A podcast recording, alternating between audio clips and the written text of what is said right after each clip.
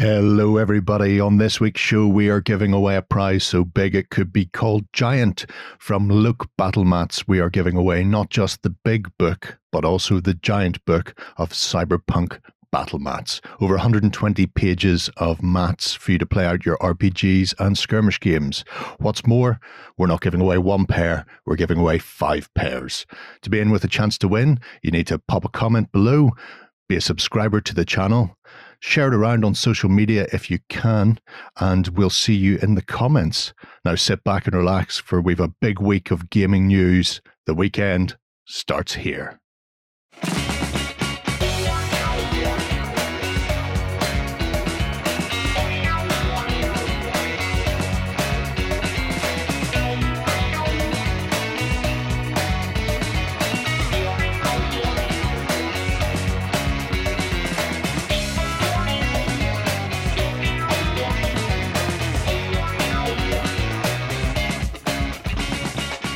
Hello, everyone. It's great to be back for another weekly look at the world of gaming. Uh, I'm joined this week by the delightful Free and Justin. Hello. As myself and Ben have chased the uh, brothers Johnston off again. We have. Well done, We've, us. we've scared them into the fields. yeah. they haven't got their clothes on, and I've got a pitchfork, and I will hunt them down at some point. Hang on. Have have you literally just secretly signed them up for Naked and Afraid? Yes, yes, I That have. would be a hilarious episode. Would pay to watch that, yeah. And I am hunting the greatest prey, Johnson. Johnson. Johnson. Johnson Johnson. Oh wait, no, that's the other thing. So, before we delve into our whole uh, slew of gaming Mm. goodness, uh, first off, we have a big competition, a Mhm. giant competition. Big and a giant competition because we are giving away five pairs of Loke Battle Mat books. Mhm. And these have to be seen to be believed. So, what we have is uh, 120 pages plus of sci fi or cyberpunk gridded goodness. We're giving away uh, the big book and the giant book of Battle Yep. Mats, and they are not the same, uh, although they are very, very similar. Yeah. So, if people haven't seen these before, look to a whole range of uh, Mhm. of battle mats for RPGs and, and skirmish games, and they do them from very very small to very very giant. Um, but they're all one inch grids, which means you can actually put uh, books together and end up having sort of larger constructs because the, the big book is an A4, the giant book is an A3. So you can actually use the fact that there are all of these. Let's have a wee look. See, all of these various types of mats from very plain to internals and uh, Mhm. bars and even dirt tracks. Yeah. If you Uh, fancy if a bit of anyone- Gaslands. If anyone is curious, I've actually unboxed this. We have. Well, Yeah, technically yeah. unbooked it. So there'll be a link down in the description below for that if you want to go and check it out. Uh, Mhm. Hmm. But yeah, these are really cool. I love these, especially for diving into something like Cyberpunk Red at the moment. Everyone's been trying that out. So does that guy, apparently, outside who Yeah. on. Um, but um.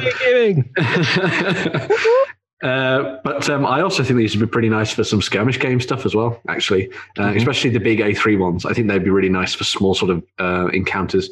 Maybe you're playing something like um, the the new uh, Combat Zone game and stuff by Monster Monster Mhm. Fight Club and things. Yep. So, See, if you do any like sci-fi or cyberpunk like uh, dungeon crawlers, this would be Mhm. a great one. oh yeah, yeah, definitely. Yeah. I mean, when you say giant, how giant is giant? A2 It, well, or no A3. that- sorry. that's A3, but it's A3 one, one side. So Wow. when you double it up and they are double page spreads, it increases it. And likewise, the A4 means you can also double it up to Brilliant. essentially A3 size. You could do a chase scene through the blasted wastes outside Night, Night City or something. Yeah, That'd so cool. I mean, there's a, there's a lot going on in both of them, and the uh, the smaller books are variations Mhm. on the larger. So Mhm. uh, if I grab that there, you might be able to see some of these. Maybe not actually, but you never know your luck. Try your luck. Try it. So, for example, we have a figure of eight on the big A3, but here we just have like a NASCAR oval. Mhm. Uh, there's obviously a couple of blanks for you to fill in whatever you want, and they're all dry ri- wipe erasable. yeah. Mhm. Overhead projector pens for old people like me. You can use your overhead. I still remember those from school. projector anymore. Uh, they yeah. had them when I was there. Yep. So so use your pens on this, and you can uh, brush them off when you're done with. But yeah, so you can combine them together to give yourself street layouts, uh, there's a big freeway. If you want to do your freeway chase, a la um, what was I going to say? That uh, Matrix film. Mhm. I, I, I, I The just second to one? remember. There Matrix, Matrix Reloaded. film. Matrix Reloaded. Sure. Mhm. Why not? That had a One of highway in it, or you could do like Final Fantasy VII when you're running away from Oh. Shinra HQ at the end and stuff like that. That'd All of really those. cool. Yeah. So, yeah, if you want a chance to win one of those five pairs of books, then uh, Mm. you've already been told. Stick a comment below and subscribe to the channel and share us about. Mhm. Tell everybody. Tell your friends. Tell all. Tell your nan, as someone on YouTube says in, in their videos. And can you subscribe to them? You might win me a prize. ah, yeah, sure, come on. Yeah, sure. Yeah. Yeah, just go ahead and create uh, create accounts for all your friends and family on the YouTubes. and Then, then you'll never have to actually see them in real life ever again because you can just use your digital family instead. So there you go. Okay. better. Is that sad? is, I don't know. everything is better. I mean, like after a year of not really seeing family at all, you know, I wouldn't Yeah. mind seeing them. I, I have to confess, lockdown hasn't really made a huge difference to me, with the exception, with the exception of my barman sending me pictures of a pint from an empty pub every couple of months just to remind me. That's the that's the biggest impact. I mean, family, I have no idea. They may have all been wiped out by the virus. I don't, I don't know. I mean, generally for family, it's what is it? It's birth, death, marriages. You'll see them. There you Yeah, yeah, yeah. Yeah, so you the could one. have your family, or you could have a giant battle map. Exactly. You know? yeah. Yeah, yeah, yeah. It's a no-brainer there, really, isn't it? It's the it's the saw choice. So, on that delightful note, moving away from gridded and moving to hex type Mhm. maps. Ooh. Ooh. Yeah. Free's You've perked been- up the ears yeah. of many a historical uh, gamer now.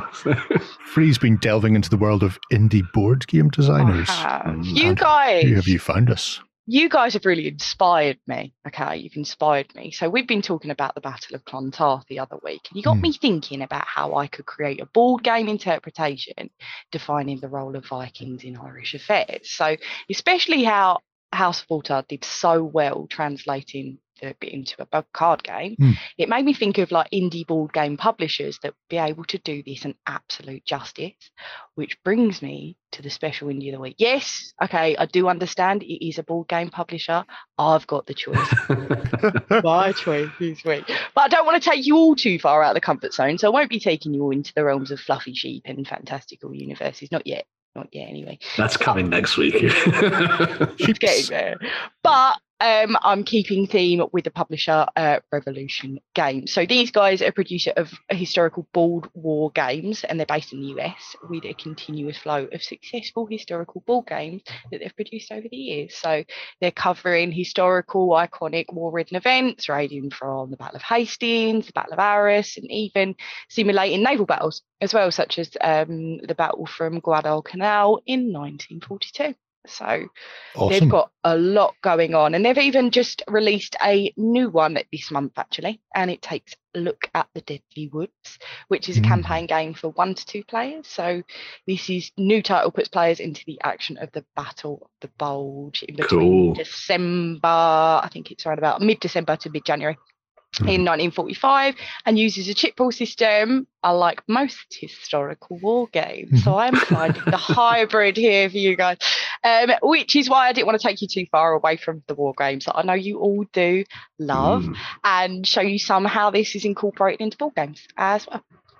So I'm a big fan of these. There's a couple of people are, I yeah. follow on YouTube. I don't play any myself, but there's a couple of, of friends who play um, various games from a couple of big companies, and and they are fascinating to watch because you're not playing squad or platoon level. You're you're worried about whole armies and divisions and what happens to them. Well, depending on the, the game in question, they they may be slightly smaller, but Yeah. when you're having to move uh, hundreds upon thousands of men and machines around on a map, it becomes a much more um, overarching affair, and, and Mhm. Yeah. you're not having to worry about small losses, but big losses can all of a sudden uh, sort of steamroller you.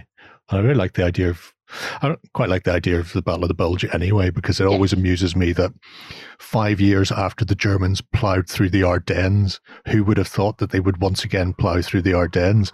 Apparently, it came as a bit of a surprise to the Allies despite exactly how that you know they, Yeah. they entered France that way to begin with. Why did they not think this was going to going to oh, possibly be a problem for them in the Yeah. long run? Massive defensive wall. I'm. You didn't finish that. I'm going right to the end. Yeah, you know, that- that's, that's why the Low Countries exist. But yeah, it's it's Yeah. it's mostly hex counter games then. Yeah, so it is mostly hex counter games, and what I find really interesting about it is they, honestly, this this blew my mind. They offer their games in Ziploc editions, guys. Ziploc. So what does that mean?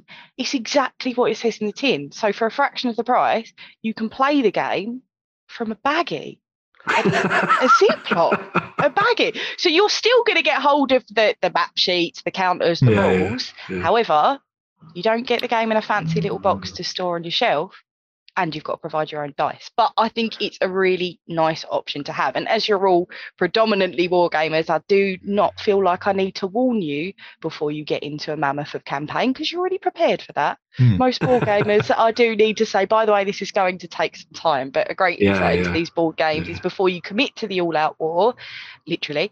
Uh, some of the games provided on the website offers you examples of how you can play too. So the new game, for example, you can have a look at how to play it. Um, and before you, you commit to buying the box, or in this case, commit to buying the bag, if you really having want having the bag. baggy option is very good because they don't take up a huge amount of space. These board games they're No. sort of slightly bigger than A4 and then generally sort of five six centimeters depth. But Mhm. once you've got a few of them on a shelf, that's taking up quite a lot of room. Whereas Yeah. if you pick yourself up a um, oh those uh, boxes you can get from comic book stores, yeah, yeah. uh, you could drop several baggies in in a row and, and uh, save yourself a bit of space and effort. Across the Narva is interesting. I really Yeah. love that, that particular period because the um, Mm. Danish divisions fought there.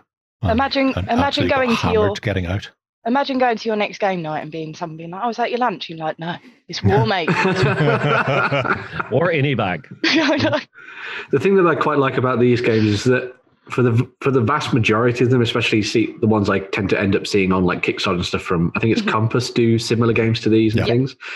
Uh, they tend to be like one or two player affairs, but I've seen a lot of people making these slightly more multiplayer endeavors where you have three or four people around a table and then you have that team element of like generals arguing between each other and that kind of thing as well. So you've got a little bit of co-op or team-based play in there too, which is really nice. Yeah. Um, especially because and then because they're all sort of focused down towards either campaigns or very distinct battles Mhm. from a period.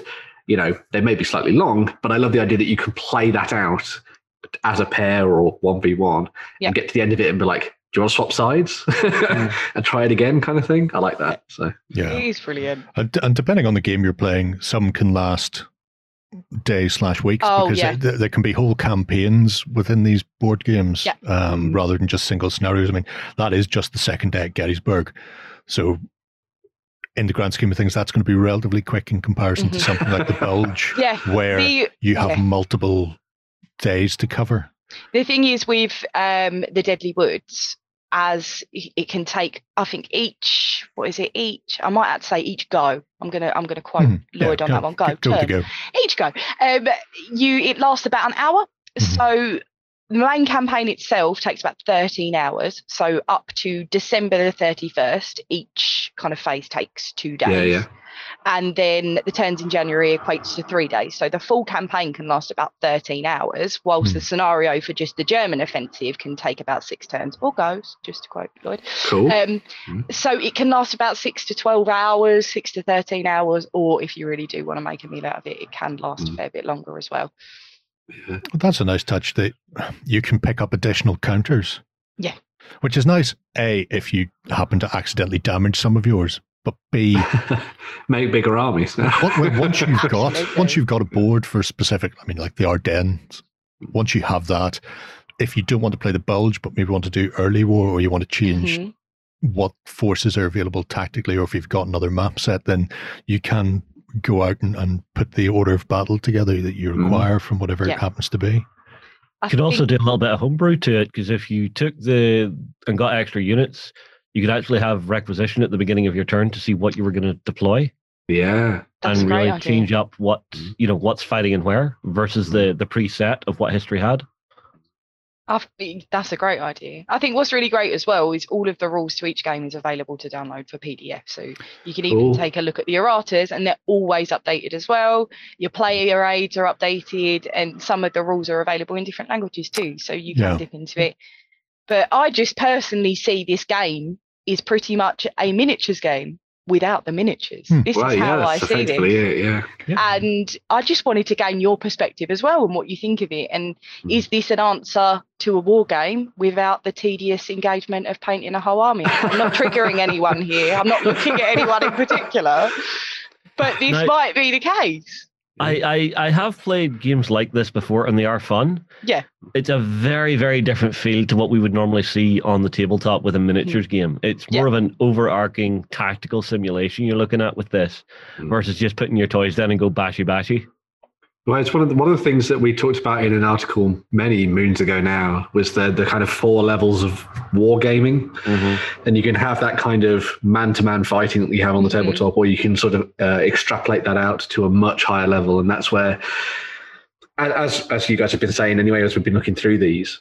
There's that point where it becomes unfeasible to play something with miniatures. I mean, Hmm. technically, you Yeah. can do anything with miniatures, but you know, if you want to spend weeks and weeks playing out an entire the entire of Waterloo man for man, then you can do something. But um, if you instead wanted to dive in and try and play that out in that smaller time frame, but with chits and that kind of thing as well, it kind of moves things away so that you can play that larger scale battle and also tinker around with the other elements of battle that you don't necessarily get to see in 28 mil 32 mil games which is that kind of requisition that justin was talking about and that kind of stuff So- They're they're much more involved. Um, Yeah. because you have to think about it in a, in a very different way. You're looking at strategic overview rather than uh, the, the the small scale tactical. Um, Yeah. An in- interesting thing that I noticed whenever we were on the errata page, apart from having most of the rules lurking in there, Amazing. there's yeah. also quite a lot of vassal modules Mm. um, which means if you are interested in trying some of these out and you've never played a game like this before, Vassal is um, is a, a free program, online program. It's an open source type of thing. So you could just download the PDF, download the Vassal module, and and give these a try and see Mhm. if you like them. Um, like I say, there there's some great people, uh, Wayne and Curtis, both on YouTube, do a lot, awful lot of these hex based games. I'm sure there are others. Those are two I know. Um, but they're worth having a, a look at to see whether or not that sort of game is for you, because it, it does change how you think about actual warfare and, and gaming. And the Yeah. closest we get with sort of small scale two mil to six mil sort of stuff is still much tight tighter focus than, than games Mhm. like these where you are having to deal with whole armies and, Yeah. and what they can do. yeah. Also, if it's on a particular historical period that you and your friend know really well and you're wanting to play it out, Mhm. playing out different tactics from what was played in history can Yeah, really stump yeah. your That's opponent great, yeah. sometimes. You know, all of a sudden the Germans have dropped paratroopers behind the Allied lines in the Mhm. Battle of the Bulge, and all of a sudden what was going to reinforce uh, the 101st is going back to take care of something in the back lines. yeah yeah To be So fair, it you looks don't- you, you don't even need to move that way from history if you don't want to. Just trying to just trying to win the Battle of the Bulge with the Germans is tricky enough without even without even changing anything. Yeah.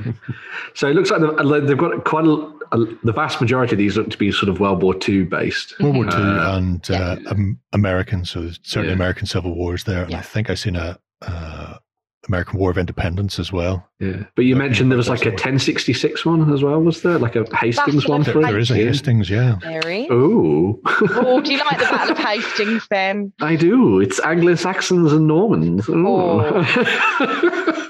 Of course. There's a bit of everything, which is nice. As you said, Hmm. it is predominantly World War Two, but they have got the bit here and there. And it's just as you said, it's interesting. Uh, Quite a lot of people I know do like to play out as history foretold, but it is nice to try out the different scenarios. And what I do like about these is it is, like you said, because it is on a grander scheme, it's a Mhm. different perspective as well and how it absolutely fascinating. Yeah. I mean, even things like that. The arrow supply, that's a famous one where the Normans ran out of arrows after having just fut- futilely fired them up the hill, at the- Uphill, at, the, yeah. at the shield wall, and had no Yeah. effect. And eventually they just ran out, and that was that was the archers gone. yeah. Um, you know, and so when you you're faced with things like supply lines and actual what you have to uh, to deal with on the tabletop becomes much more interesting. Not everybody gets a shot all the time, but yeah, Mm.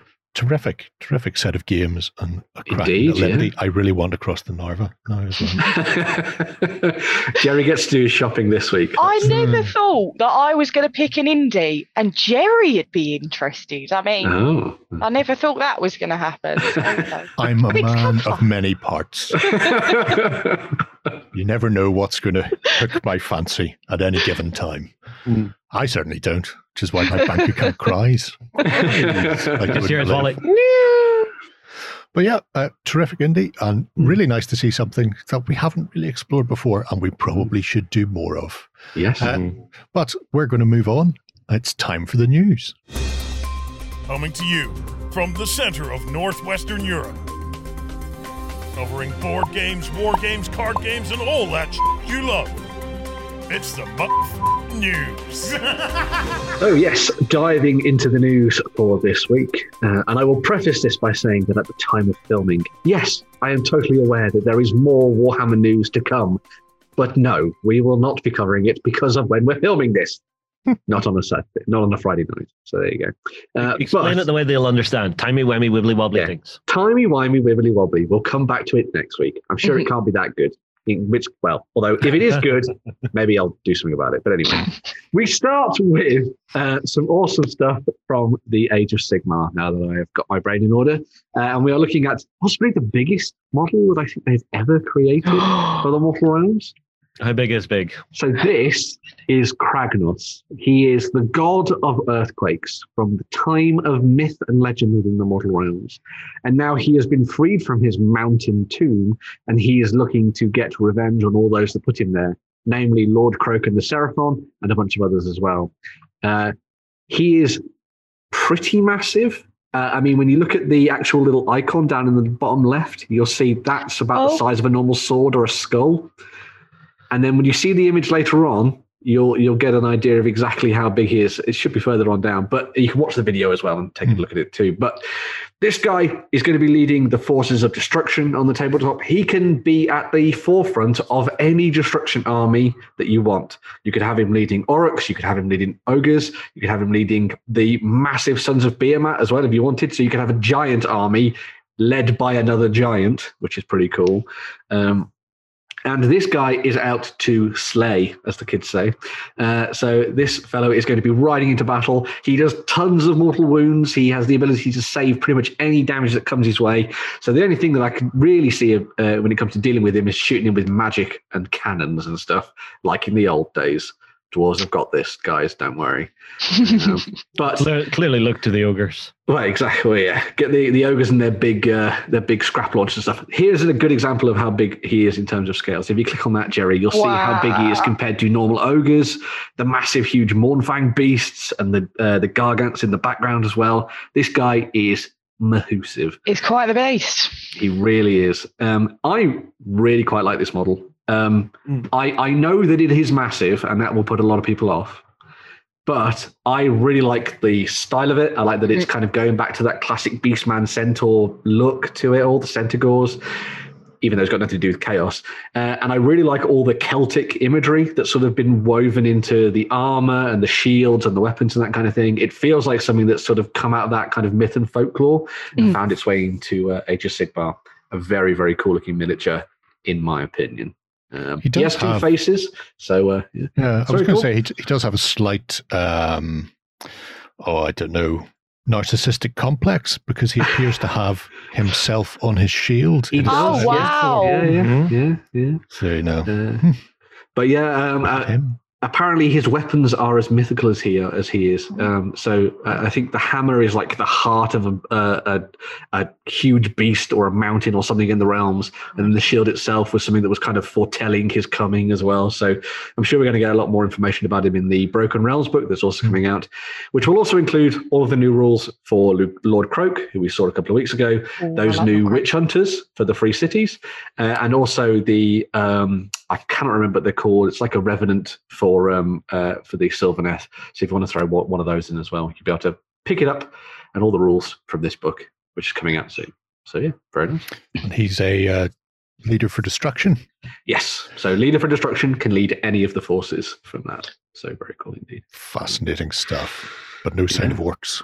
No sign, Sign of of orcs yet. Yes, I'm sure they'll have come out by the time you're watching this. But Yeah, I know. but no sign of orcs yet. Uh, keeping with the mortal realms, though, for now, we also have some more stuff for the Soul Blight Grave Lords, um, namely some very interesting looking vampires uh, and some uh, beastly ones as well, uh, as well as some wolves too. So. The first of these are the uh, Soul Blight Vampire Lords that you can now bring to battle. They we, we've been talking about centaurs when it comes to Kragnos. These are kind of like, what did you say, bat tours? Justin? Yeah, I, I would call them bat tars. You call them vamptars. Vampires? Yeah, we're So making I- up I- words. Yeah.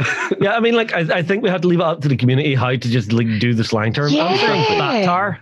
yeah. I mean, it just looks like someone's on the shoulders of something, doesn't it? It does. Some, someone's cut yeah. the head off the bat, cut themselves off at the waist, and went trousers. Yeah. Wait. Um, so leading the way for these, we have Lauka Vai, who is the um, female vampire that you can see there. Um, and they've kind of gone for that sort of aristocracy of the night feel, obviously, as you can see from the top half of the model, or at least the top third of the model. Mhm. Uh, but for the rest of it, they've gone for that kind of like um, dragon style thing. So sort of the vampires feeding more into their um, sort of bestial side as well with these. Um, again, I'm sure these are going to be quite marmite. I quite like how just wacky they are.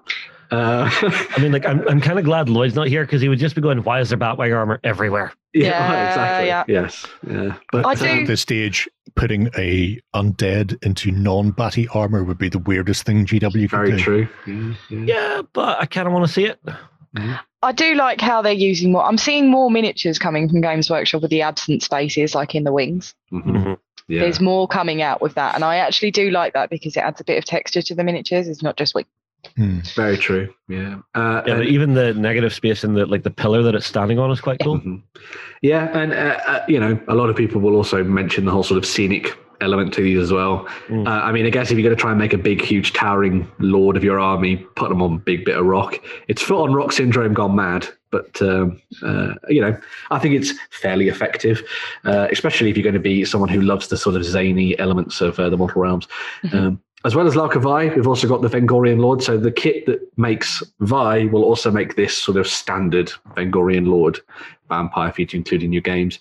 Don't worry if you're looking at these and you are like, "Where's all the vampire with feet? Vampires with feet." They do exist because we saw some saw one a couple of months ago now. Um, so you won't have to use these big Drake-based vampires in your games. Um, but yeah, definitely going for that kind of classic vampiric look with the hand up and the sword raised and the Yeah. fangs out and stuff, which is really nice. Um, Very teenage angsty. exactly. Why? Why am I a vampire? He's Mom! practice for Shakespeare. I'm just trying to fathom how they would walk because they've got legs and they've got. It looks like they would go on all fours, but then they've got arms. I'm I just think, trying to fathom that. Just I think they kind of like this is like kind of body horror element of these that I quite like. That you imagine that the and it kind of a little bit uncanny as well at the same time. Yeah. You imagine like the the Drake element of it sort of stalks forward and then the top bit sways maybe a little Yeah. bit with it. It's you ever very weird. Have you ever Yeah. seen the internet picture of baby centaurs? No. With the little Yes. floppy oh, human Yeah. part Yes. keep its head up. yeah, it's just the That's entire right. upper body's flopping. Yeah. oh, I haven't man. seen that. Oh, man. It, it works on the principle that horses, foals can walk and run within like Immediately, hours of yeah. being born, whereas humans can't hold their heads up for the first 18 months. Yeah. And then they've got a great cartoon of the little floppy human parts. That's amazing. That's amazing. Yeah. So uh, maybe it'll be something like that. It might be. Yeah. Possibly. It'd, it'd be like drunken master uh, fighting style. Yeah. Whenever you come at one of these vampires, with the top half just wobbling all around, you don't know where it's going to come at you from. Um, yeah, very much so. Uh, moving away from the kind of bat motif into the wolf motif, uh, we have Radukar the Beast. That name will probably be familiar. Um, so it turns out Radukar, spoilers, uh, didn't die at the end of Cursed City. Um, um, if you've been able to play it, I guess. Um, Don't, but don't worry, it's not a spoiler. Nobody has it. exactly true. Have Uh, you painted through it yet? Yeah, uh, but uh, Radukar has fully embraced his more sort of uh, wolfy, bestial side, and he's out ranging the battlefields, looking to tear people apart limb from limb. Um, very cool looking miniature. I really like this kind of this werewolfy angle for Mm. the uh, the soulblight vampires. I think it's really awesome, and you do have, that in a lot of the folklore that vampires can turn into not just bats but wolves and all sorts of other Mhm. creatures as well. So that's a really nice addition there. Sticking with the wolf theme, we also have Belladamma Volga. Uh, so she might look like an old lady, but she can cut you down to size very easily with that sword. She's still a vampire after all. Uh, and this again plays into that idea that the um, Soulblight vampires are able to call on all of the creatures of their realms in Shyish and use them to hunt down their enemies. Uh, so you've got the two wolves there that are looking very awesome, carrying on that sort of uh, aesthetic from Radukar the Beast. I could see these two together, almost one of them as the kind of general sitting at the back, and the other one being sort of unleashed as this kind of battering ram on the enemy. Um, This is what happens if you don't kill off the Lady of High Flower or whatever she was called from Game of Thrones. oh yes, yeah. Best best polish her off Yeah, with poison yeah. early on, otherwise yeah. she'll be coming for you. Riding into battle on a Stark. Ex- it's the it's the the, the follow up we never knew we needed. Mm. Um, Lady Olenna on another level. yeah. Oh Mhm. man, she was cool. um, uh, we've also got uh, some new direwolves. Um, so this will be well. This is a very welcome uh, update on the Yeah. old plastic ones that were very fleshy. Um, I like that these ones have gone for a little bit more of a kind of half and half look with these. Um, slightly more reminiscent of the very classic wolf Hmm. from Warhammer Fantasy Battles that served um, well as part of many, many armies, uh, orcs and goblins and uh, Undead. uh, vampire, undead, Yeah. undead vampire ones as well. So Hmm. yeah, very nice. It's, stuff. it's nice to see because the last plastics they had for the dire wolves were it wasn't just that they were fleshy they were very round it was difficult Yeah. to see what was going on with anything on those models Yeah. Whereas these have got that nice sort of fur texture going on. Yeah. And as you can see here, there's quite a lot of them that are kind of a little bit more zombified, but they have added a few more in that are more fur as well. Uh, so you can tinker around and play with those. Um, finishing things off for this, though, we also got this nice big picture, well, relatively big picture, uh, which shows off some of the cool new stuff. So you can see obviously the vampire there on foot at the big, Yeah. at the, the front. Don't worry, they're not all dragons. The bat tower does look huge. yes, Yeah, it is massive. Yeah.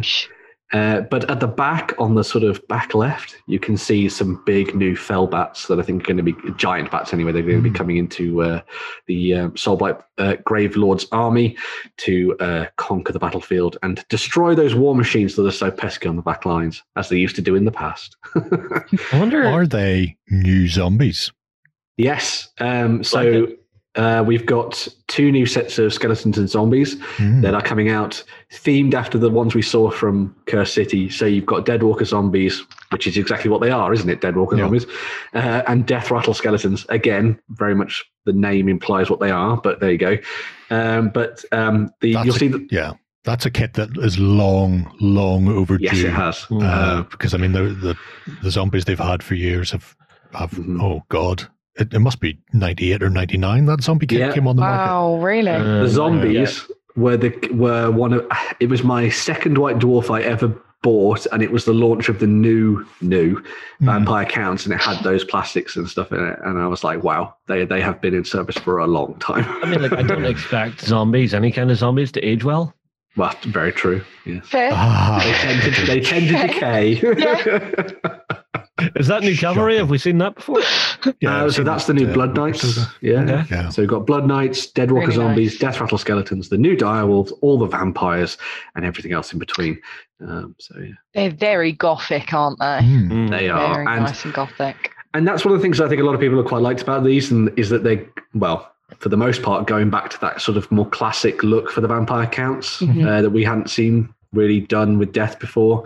Uh, uh, and there's even a little bit of that kind of Kislevite vibe going on there as well, with a lot of them um, sort of outfits Yes. and stuff as well. So, Certainly with the vampires anyway, even if the uh, the dungers who are being pulled forward aren't quite as Kislevetti. but, but I mean, we've seen with the um, the skeletons, the Mm-hmm. the armor that they were in was was that sort of uh, Russian esque, Mhm. sort of Eastern Slavic look to it. So yeah, there, Yeah. there's certainly a, a very strong Kislev sort of feel coming through on it.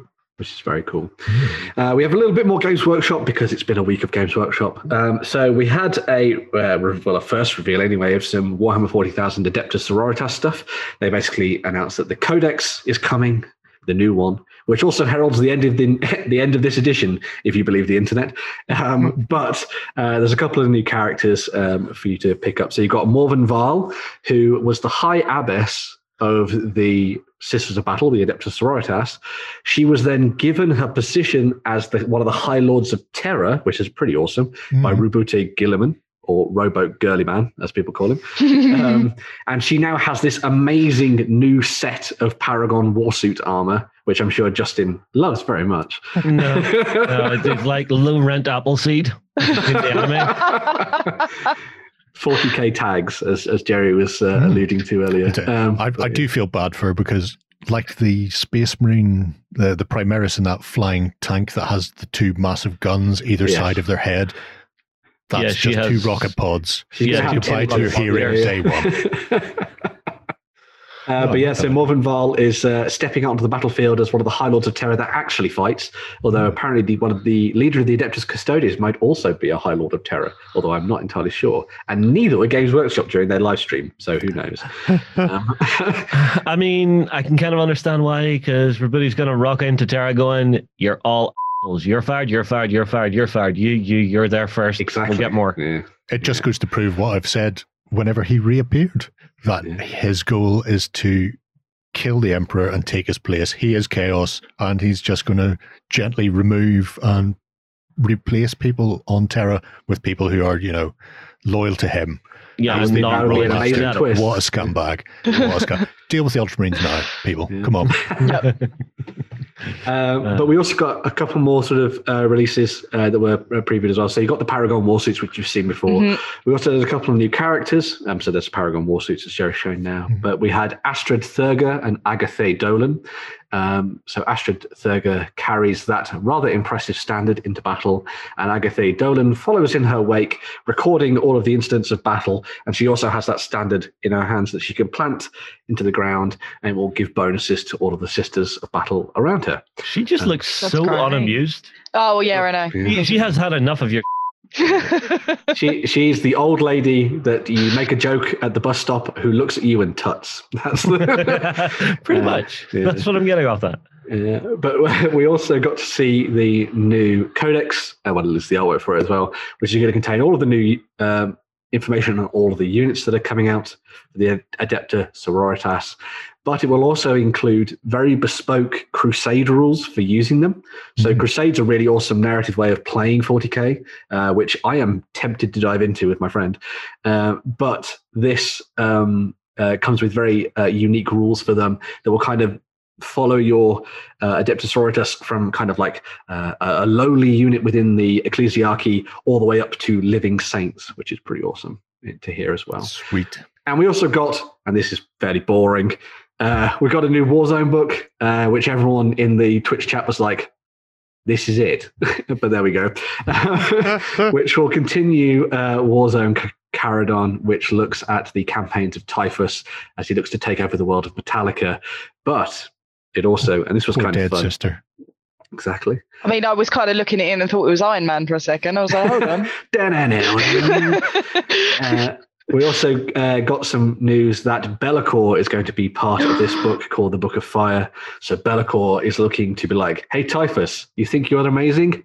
Bing, flicked off into the distance. I rule everything now, uh, and there's going to be rules that will allow you to make a proper badass combined force of demons and Chaos Space Marines as one of one big force underneath Be'lakor with some special rules, I like the special ship design. rules as well.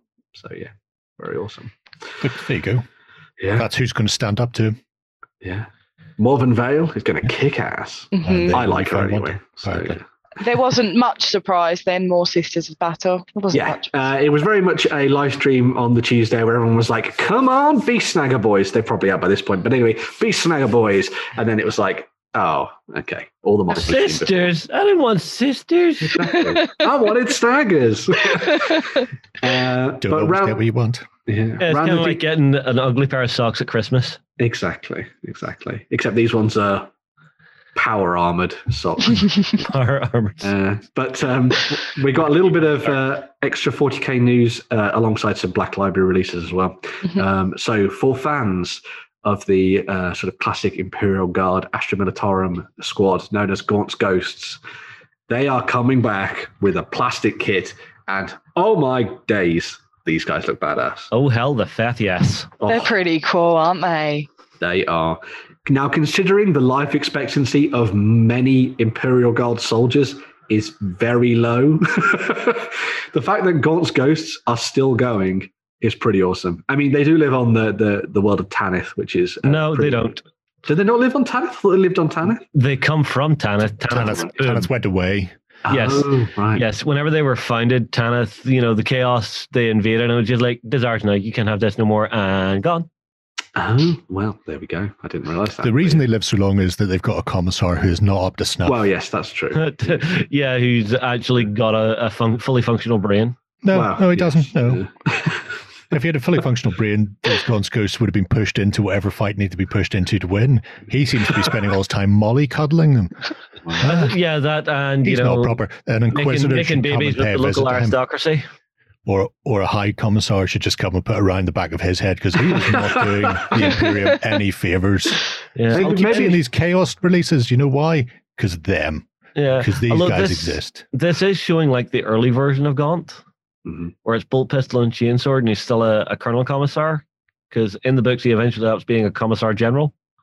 Well, there you go. Does Maybe, he get any better at doing his job? I mean, he gets other units that he gets to throw into the fire and keep the the ghost by his side as like a personal retinue. Yeah, I don't trust him any more than I trust Rowboat. There's something going on when they're keeping people alive instead of just feeding grist into the mill like they should be. I, I, mean, they did he read a spend two years on a chaos infected world. I, I think he read a nice book and it told him that nurture was the way forward. And so he's decided to think less about uh, executing people and instead giving them nice hugs and soup. Ah, So- Colin Corbec, absolute badass. But yeah, so uh, they had a, they had a look at each of the individual characters in this, uh, as you can see here. Really nice new plastic kits. A lot of people were worried these are going to be um, Forge World resins, but um, thankfully they're going to be a nice plastic kit. That's great.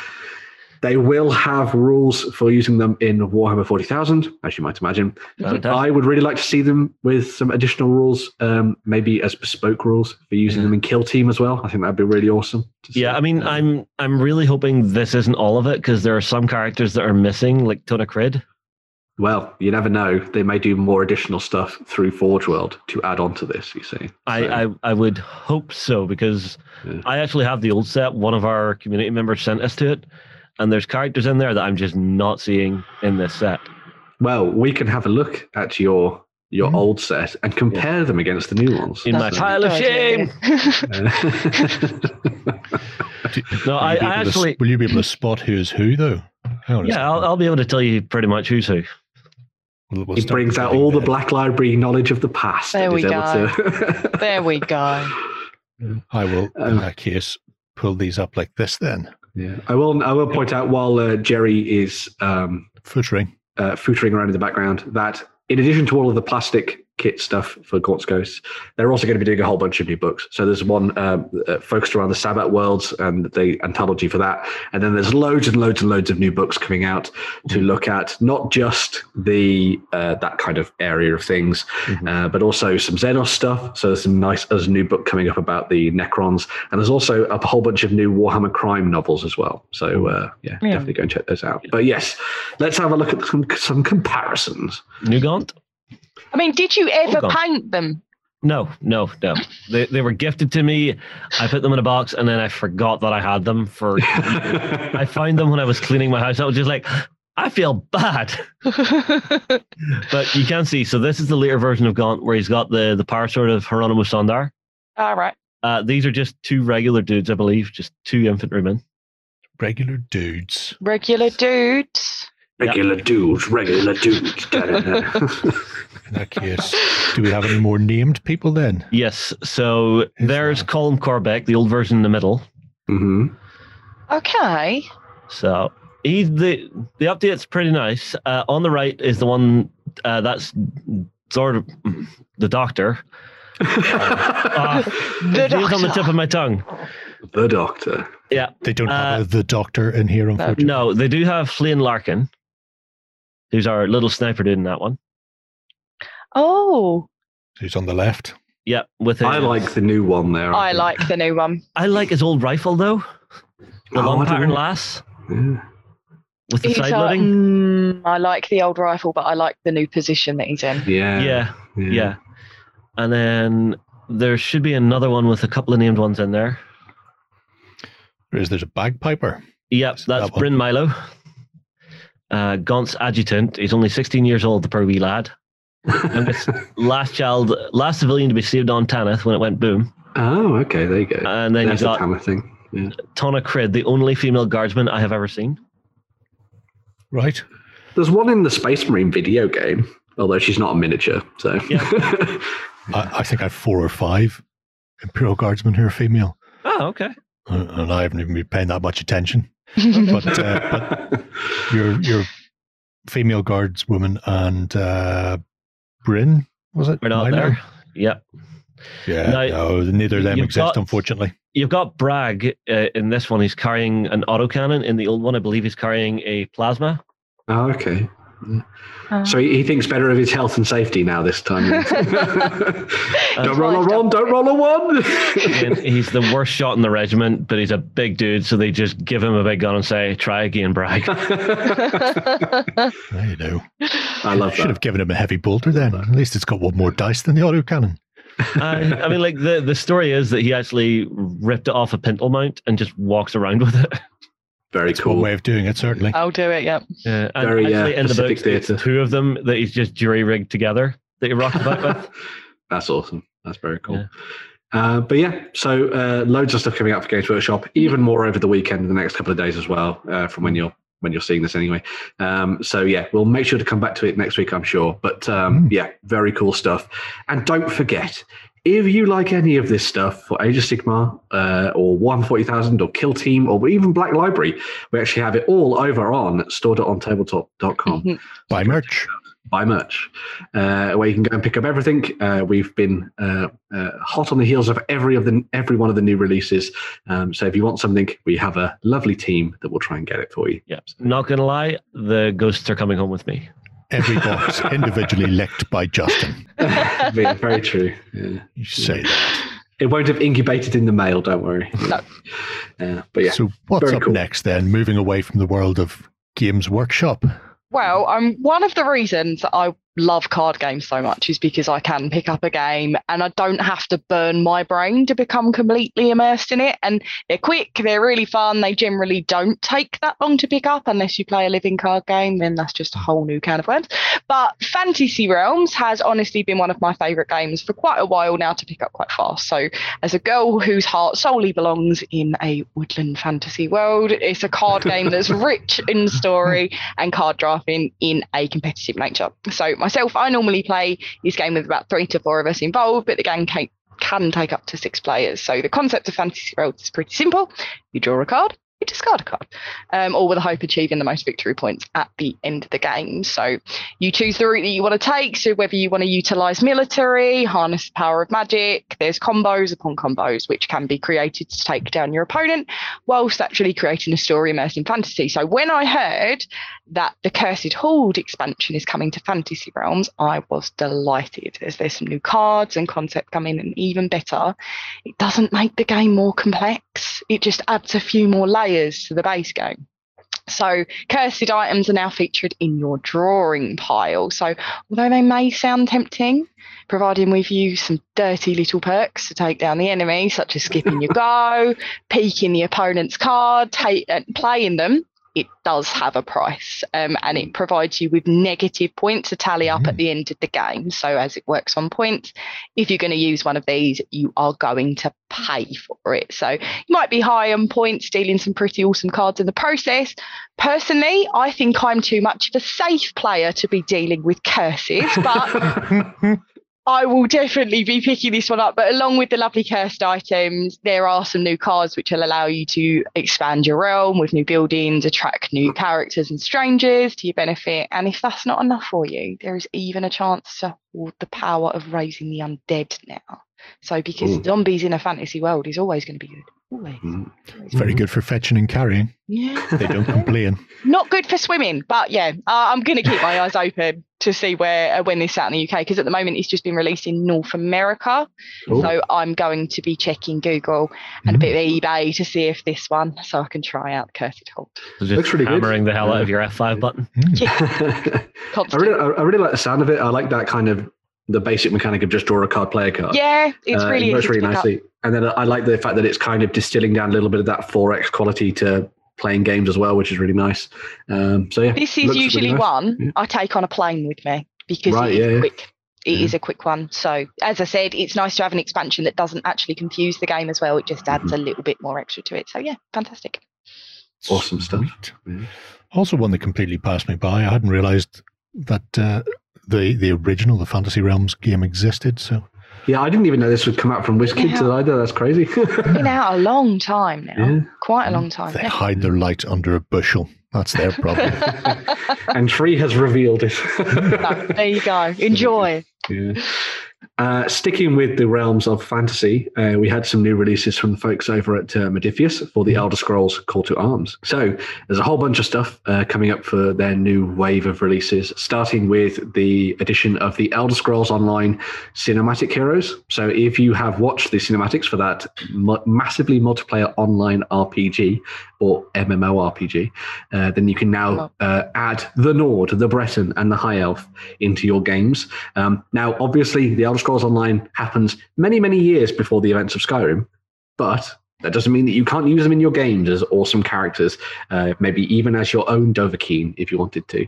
Um, in addition to the Nord, the Breton, and the High Elf, you've also got Mannimarco, uh, which sounds like an amazing name, who is the leader, uh, who's the villain that they're facing down in those cinematics as well. Uh, in addition to that, there's also loads of new stuff for the Steam and uh, Shadows expansion for the Elder Scrolls. So you've got the Council of the Dark Brotherhood, uh, the quest line that pretty much everybody does at some point in Skyrim. No, if Uh, you commit murder, they'll just wake you up and go, "Yeah, exactly. with us." Yeah, yeah. Uh, you can go and hang out with Astrid, uh, or you can also roll in some Dark Brotherhood aspirants as well. So if you wanted to take down the Dark Brotherhood, then you could face these um, fellows in the streets and uh, countrysides around Skyrim. Um, this is all coming, as I said, as part of the Steam and Shadows expansion for the Elder Scrolls Online, uh, Elder Scrolls Online, Elder Scrolls Call to Arms, uh, which will allow you to play as all of the stuff from the Dark Brotherhood, in addition to all of the um, Dwemer stuff that we looked at, I think it was two weeks ago or maybe last week. Um, you've also got these Flame Atronachs as well. So if you wanted to summon some demons into battle as a mage, then you can do that, or indeed just face them down in the dungeon as well. All of the information for all of the stuff you see here is going to be included in a new card pack that can be picked up as part of a bundle or separately if you wish, that will have all of the stats for using them as characters and villains and all the different scenarios and everything as well. Um, so if you are diving into the Elder Scrolls Call to Arms, which is a solo, cooperative, and competitive game, uh, then you've got lots of things to look forward to. And everything you need is effectively in these new bundles. So yeah, cool stuff there. Fantastic. Cool. Mm. And moving away from the world of fantasy and into the world of hot two gun action the Pew, wild, pew, wild west. Yeah. Uh, so we got some news last week that Great Escape Games uh, are working on their first big multi-part plastic kit, which will allow you to make 10 gunfighters for use in your Wild West games on the tabletop.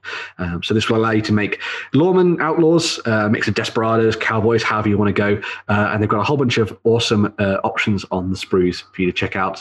Loads of nice weapons in there. So you've got your traditional uh, revolvers, six shooters, and that kind of thing.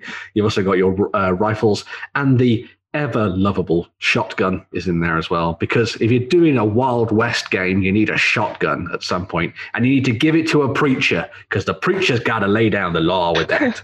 so yeah, Can be. Or you can give it to the gambler. or you give it to the gambler. Yes. Uh, honestly, I'm, I'm just seeing the, the the bundle dog. of dynamite there, and it's just like never leave home without it. I mean, even things, even things to dress the base, like the cattle skull. And Yeah. the Yeah, that's cacti, great. Mm-hmm. Um, is great. I love I'm the not- fact that they have the shotgun available that you can have the breech open.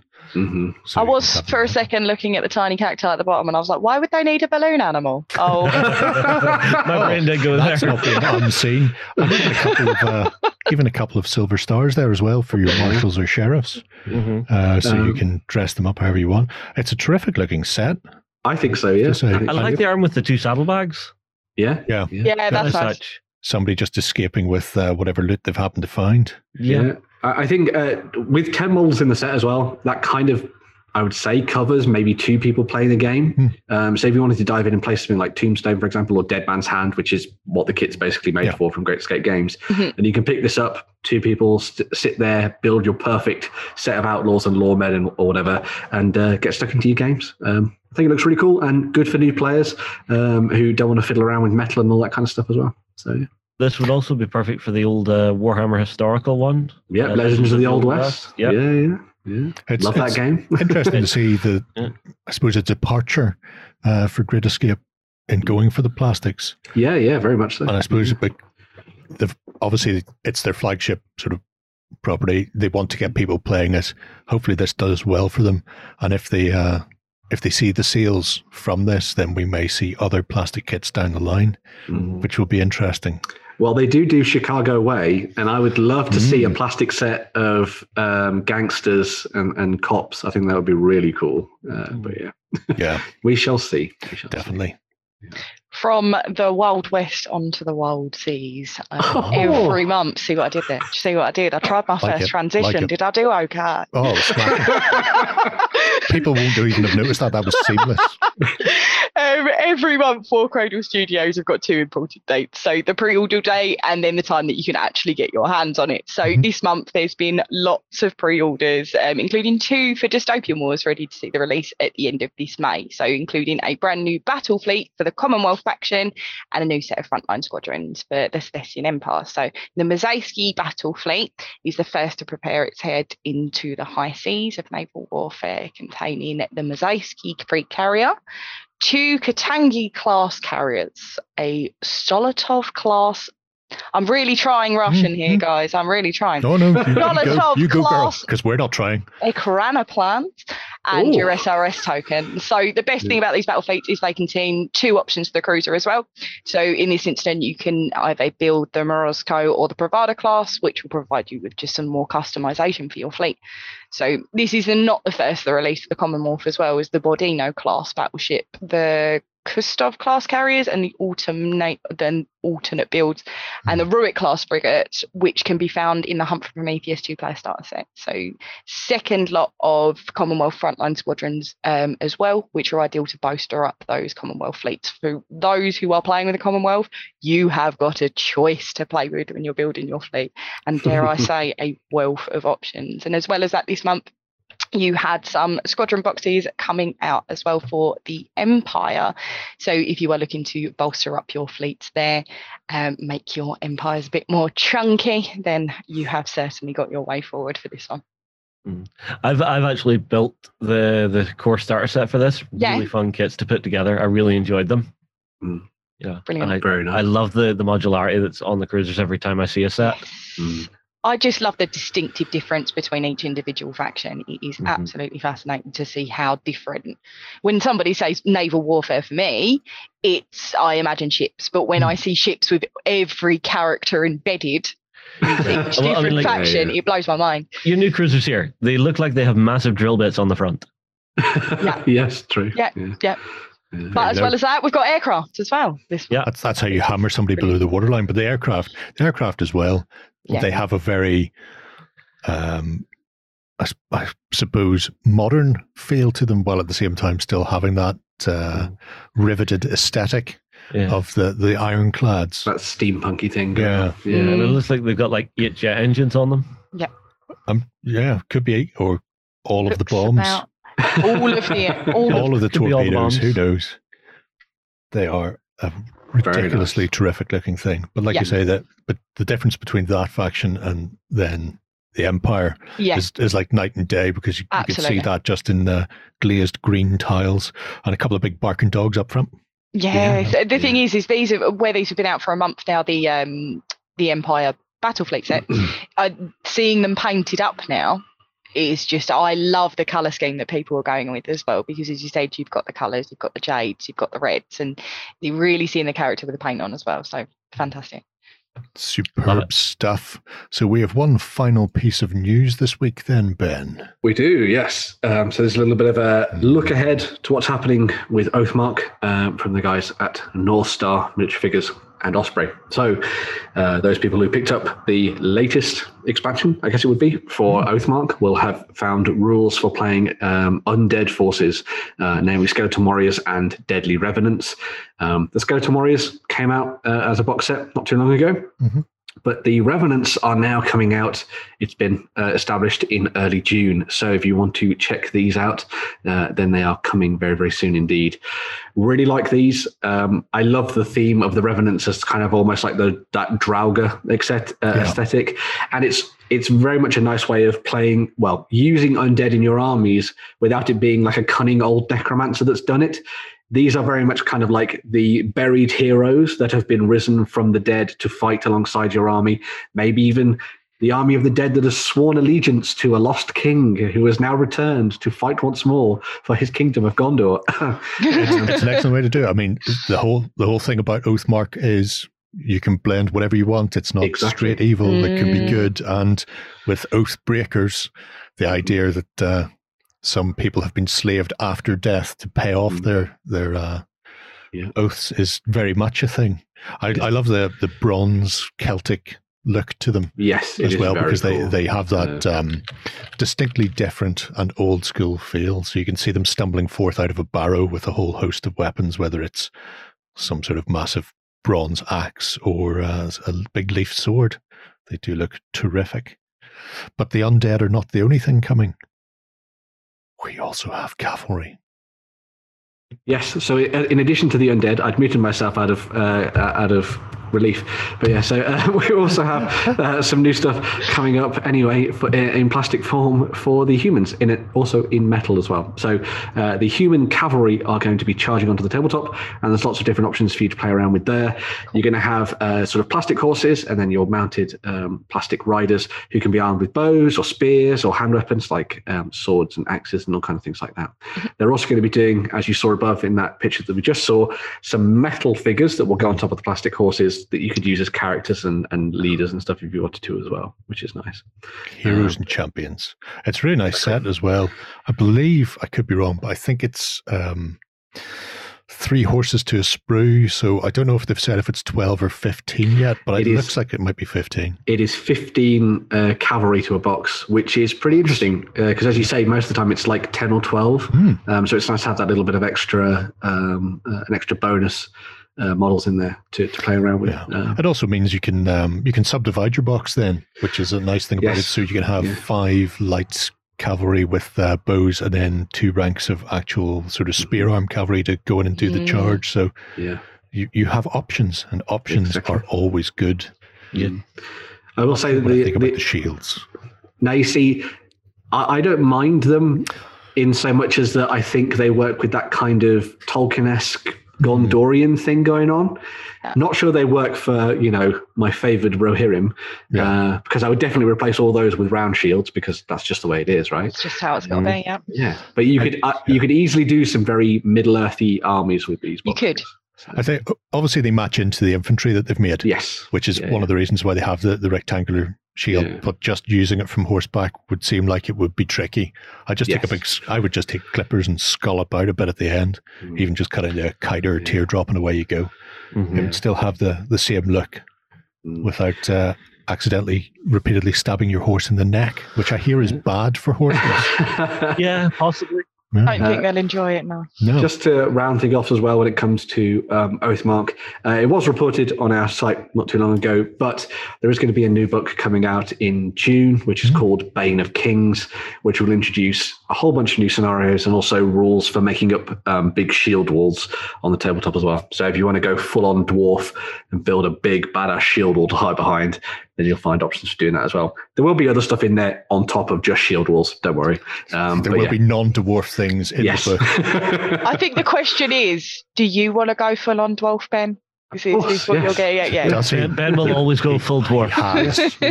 Uh, many, many years ago, he went that way. yeah. So, yeah, that's an outstanding selection of news for this week. There's a lot more on the site if people want to go and have a browse around and see the things that we weren't able to cover because we can't cover Yes. it all in the show. yeah. Uh, but we're going to leave you with a quick chat I had with Tony from UK Games Expo. And then after that, we'll be back with some Kickstarters. Did you win one of our prizes? Find out on our prize claim center over at ontabletop.com. Here we list all our previous prizes and those who have won. If you see your username, fill out the form to claim your prize. All prizes must be claimed within 30 days. Hello, everybody. Today I'm joined by Tony, one of the driving forces behind UK Games Expo, and he's here with a big announcement for the weekend. So, Tony, it's always a pleasure to have you on the show. No, no, no. It's, it's great to see you guys again. And uh, I'm not sure if I feel comfortable being the driving force. I don't think Oh, I've got a license for that. It's it's always better to be in the driving seat. That's how I find things, anyway. So, Even if you've got your eyes closed. Oh well, yeah, yeah. Uh, it's, it's definitely one way of careering through the past year we've had. I think it's probably best to keep your eyes closed. But we are here with happy news for people uh, because after all the trials and tribulations of the last year, uh, you have a big announcement for today, and that is Uh, well, UK Games Expo will be running a live show at the end of July. So uh, we can say for definite that we will be running, um, bar some utter catastrophe. Mhm. But everything is now pushing towards that. And we're pleased to announce that uh, we will be running the show and tickets will be going live on uh, this Friday, the 7th, um, Mhm. at 6 p.m.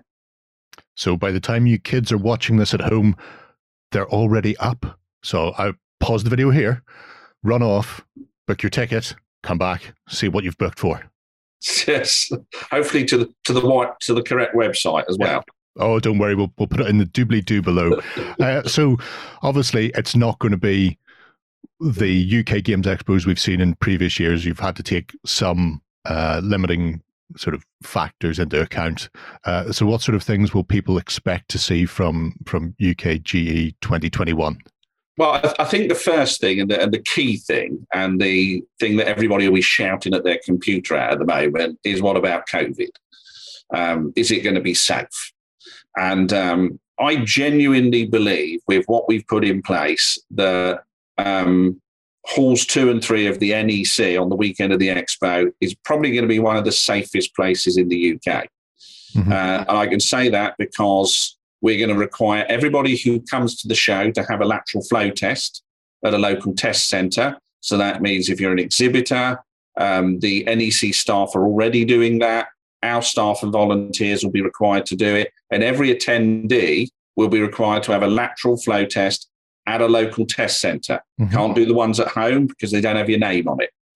And then when you come to the NEC, you'll be able to show that result and uh, uh, some form of ID um, so we can match them up. And then you'll be able to collect your tickets and wristbands. Mhm. And so we've started this campaign playing with confidence because we want people to know we're not just running the show and hoping things, you know, as I said when we started, driving blind. Sure. We've spent a lot of time going through this, thinking it through, um, and we've held off on any announcement until we could see both the record lows of COVID infections, Mhm. um, the massive um, vaccination Vaccine, program, which is just you know been fantastic. Um, all of the signs towards June the 21st um, and that last lockdown announcement and the announcement about large events Mhm. um, means that we can, with confidence, now say that we can run a safe live show. So this will be one of the few places in the country that when you turn up, you know that everybody's had a negative COVID test in the last 24 hours. So that's our first thing. Mhm. Uh, our second thing is we've got confidence in the venue. The NEC has done a lot of work um, over this last year.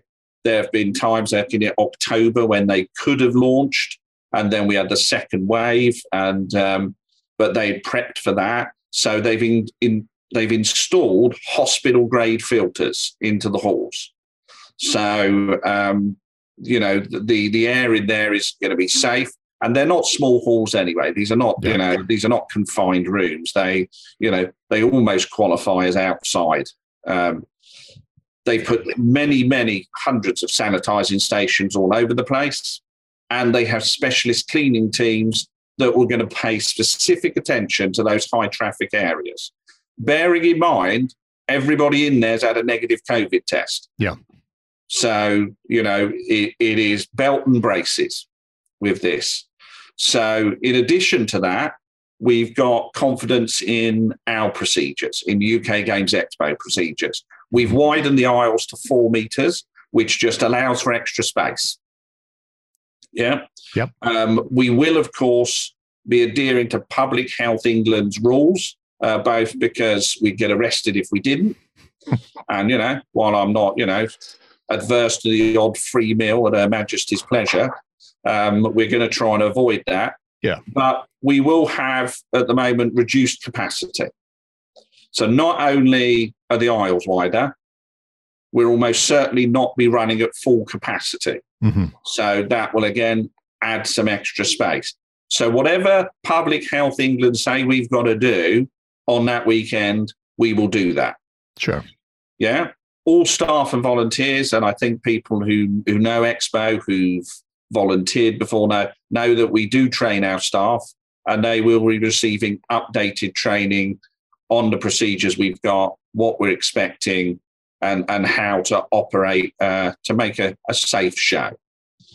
And then, you know, all of that stacked together, low COVID levels, high vaccination rates, lateral flow tests, larger aisles, um, cleaning stations, sanitizing stations. To be perfectly honest, you'd be lucky if you catch anything. I mean, we, we all know with, with conferences and conventions, you have that, you, you always wonder you're going to catch something, get Yeah. a bit of a cold. You on get it. home and you have a cold or a bit of a flu Yeah. because I don't, yeah. I don't think you're going to be catching anything at this this show. Um, the only thing you're going to be catching is a good time, and um, all of that gives us confidence now to release tickets. However, we're not going to release just general have as many tickets as you Hmm. like. Um, we're working on the basis of what we know Public Health England's baseline is for a convention of our size. So that means we're going to be releasing 4,000 tickets a day at this present time, Mhm. which is about 23% of that hall's capacity. Yeah. Yeah. So if we ran at that, and we would run at that. So just let me make it clear. If you know, if you know, we we will run at that level. You'd be lucky if you saw somebody else. There'd be that. There'd be that. that, that's spread out. Yeah. Oh, yes, you know, 4,000 people sounds a lot, but remember, we're talking 20,000 plus square meters of hall. Hmm. Um, however, we are fully convinced that that capacity will go up. Um, that's the absolute minimum. That's what they were recommending in October. Okay. And if you think of where we are now compared where we were in October, yeah, Yeah. you can see that as the events research program reports back, we're going to see an increased capacity. But we're going to release those first 4,000 tickets minus the people who rolled over. So we think there's probably going to be about 3,000 tickets a day available to buy Mhm. on Friday at 6 p.m. So if you definitely want a ticket, I would get in while the getting's good Sure. but I'm convinced that we're going to see releases of, of more tickets as we get closer. Yeah. I mean, at the moment, um, Public Health England are running a lot of trials around various cities with uh, all sorts of events, gigs, Yeah. concerts, and, and things to see exactly what they can do and, and the best way to run things. So, We, we are tapped into the, the back end of that where they're reporting and um, with various industry bodies that, so, you know, we're not just getting the news headlines, we're, we're getting the sort of the background information and that's feeding back through to all the large venues who are talking with us. So um, the NEC are where we're announcing today. We told them that and they said, yeah, they thought it was uh, that was a reasonable way forward. Mhm. Um, and as I said, so we we may find, as we've we've noticed, um, all of the testing they've done is with lateral flow testing. sure. So you have a lateral flow test, and then they've done various levels of social distancing. So we may find by the time we get to July 31st, which remember is three months away still. Yeah. So there's a you know there's time for, for levels to drop even further, vaccines to go up even further. Um, by that by that three months, we I think we will see a change in in in the advice, and it may well be they say to us, "Well, you don't need social distancing at a Mhm. major event." However, we'll keep the four meter aisles in. We'll keep that spacing in. If for no other reason, the expo isn't the speedboat. It doesn't turn on a sixpence. Yeah. It's more like an oil tanker, and we know how stuck they can get. Well, yeah, very much so. So we, want we go on a Suez. Canal instead, where we try and turn the boat where there's no room. So there are certain things which we're just putting in place, and um, we'll be, you know, we'll stick with them, even if the government come back and say, you know, oh, you don't need those things. Um, you know, just from a planning perspective and a safety perspective, we may as well keep some of those things in place. Yeah. So at the moment, everything is set up and ready to go based on current advice, and then it can be revisited over the next three months, depending on how things change. And I see Yeah. you've uh, you've signed up to the industry standard for uh, tourism UK there with the yes, uh, the good to go. Good to go scheme. So uh, all the Yeah. all the boxes correctly ticked and checked. So for people out there, you've got uh, the tickets are now on sale from Friday the thirtieth to Sunday the first of August. If you fancy actually getting back out and seeing real people in event in an event and playing some games, uh, then this is probably going to be the way the rest of the year is going for everyone. So the Games Expo is definitely one to uh, to jump on board with. It's been so long since we've had a convention together, uh, and I'm, I'm desperate to actually get back out there and see people in the wild once more. Oh yeah, I mean, look, we're we're very keen to get back together, um, to see you guys, and to. I mean, there are some things we we've changed. So uh, bring and buy won't run this year. So before you load your wheelbarrows of stuff up, that was one of those things we thought. Well, it's like a rugby scrum in there. Everybody bringing their boxes from home. This is probably not the year to run that. Yeah. But if you're interested, you can go onto the website, and each section of the show at the top of its page has got a good to go box, and that will explain to you. So if you go here, if you go to what's on, and you go to open go, oh, and if you go into what's on and go to open gaming, I don't know what you've clicked on. There, we go, open gaming. You see, you get this green box at the top. hmm So if you look already, plans for the hall maps allow for increased spacing between tables to allow people to pass. So at the moment, we've spaced the tables out in open gaming so that there's a lot more space, over two meters between them.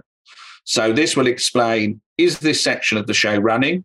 And if it is, what alterations do we feel we needed to make uh, to make it safer and you know operate under Sure. current conditions? So these will update as we go along to make sure that all the way through we're complying with the best advice that we're being given from Public Health England, from the NEC, from our own experience, because we want to have a great convention. We want to have a safe convention. And we think both of those things are entirely possible now. Probably for the first time in a, in 18 months Yeah.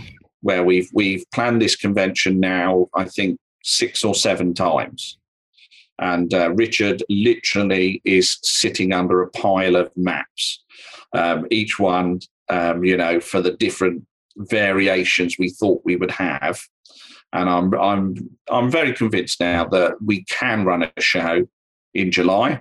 Yep. It will be safe. It will probably be one of the safest places in England on that weekend. The sun will be shining because, as we know, the sun always shines on Expo That's true. Because if nothing else, just to make us all hot. Uh, I mean, one of the great things about Expo is as as families have come to it, we've seen that that grow and it to be a, a real family event. And uh, there will be a family zone again this year. Um, we are maintaining the ticket prices from what was it two years ago, nearly now. Mhm. So we've not increased those prices. Um, and there are all sorts of details that I haven't gone into here. Yeah. And people may have lots and lots of questions, and we will start to filter those details onto the website. To give you an idea, on a standard expo, we have a master plan which covers everything we're doing, and that can be 90 to 100 pages of close type text. Um, so really dull to read. Um, and all of the detail we'll do. In other words, we, we won't use lanyards this year. We'll use wristbands. How will we use multi-day wristbands? Uh, all of that detail, yeah, will slowly filter onto the website into the to the relevant sections. So we just wanted to get that broad message out that we're confident to play, we're confident to run a expo this year, and we want you guys to be confident to come and enjoy it. Um, we've had a long time of really difficult, painful, um, depressing um, pandemic. Yeah. And, you know, some people, people, out there. Some people out there, you know, have, have had it really, really Yeah. tough, and we get that. Um, and it's made a lot of people fearful, and with good reason. So we, well, you know, we, we we understand that. This is the chance to go. You know what? There is a bit. There is a chance for normality. There is a chance for some of that life back. Yeah. And it just so happens we have to be scheduled into the front end of that. So somebody's got to go first. So so, so why not you then? Why not us? We're, we're happy to jump out the aeroplane, as it were. That's what we'd like to hear. Well, folks, if you've any further questions, feel free to drop them below and we'll pass them across uh, to the, the guys and gals at UK Games Expo. Otherwise, keep an eye on the website where all the details will be updated as and when uh, it gets uh, so concreted in, I suppose. So until next time, Tony, hopefully Yeah, well, we shall be seeing each other in thing? person. Yes. Um, we will be running a Twitch stream on Wednesday. Okay. Um, if you look on the website, there'll be a link for that, which again is an opportunity for you, you know, to come and ask some questions if you've got them.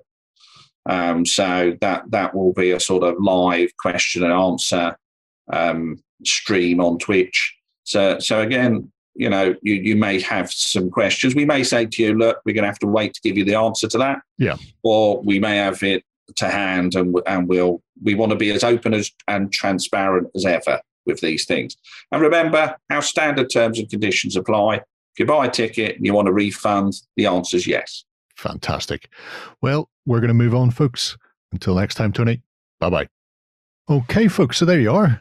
Good news at last. Games and gaming conventions are finally returning. Yeah. Well, the main thing to take away from uh, what we talked about with Tony is that they've Mm. done a lot of stuff to make sure that it's Yeah, basically safe for everybody, Yeah. which is good. it's it's the one Um, thing those so, guys know they're doing, and it's it's Mhm. good to see that the NEC is also taking extra precautions Yeah. as well. Uh, the other thing to note as well is that um, there's some uh, links that were mentioned probably in the interview, and we've got them on the site as well. So there's this play with confidence, hashtag play with confidence. Mhm. Uh, and if you follow that through, and you can see it on our uh, website as well in the new story put out this week, that there is uh, all the steps that they're going through for both attendees and also the staff that are there as well uh, to make sure that it's safe as it can be. Uh, Yeah. And uh, yeah, Yeah. I cannot wait to play games. I can't wait to play games with people. Yeah. I don't have to do solo games anymore. Fantastic.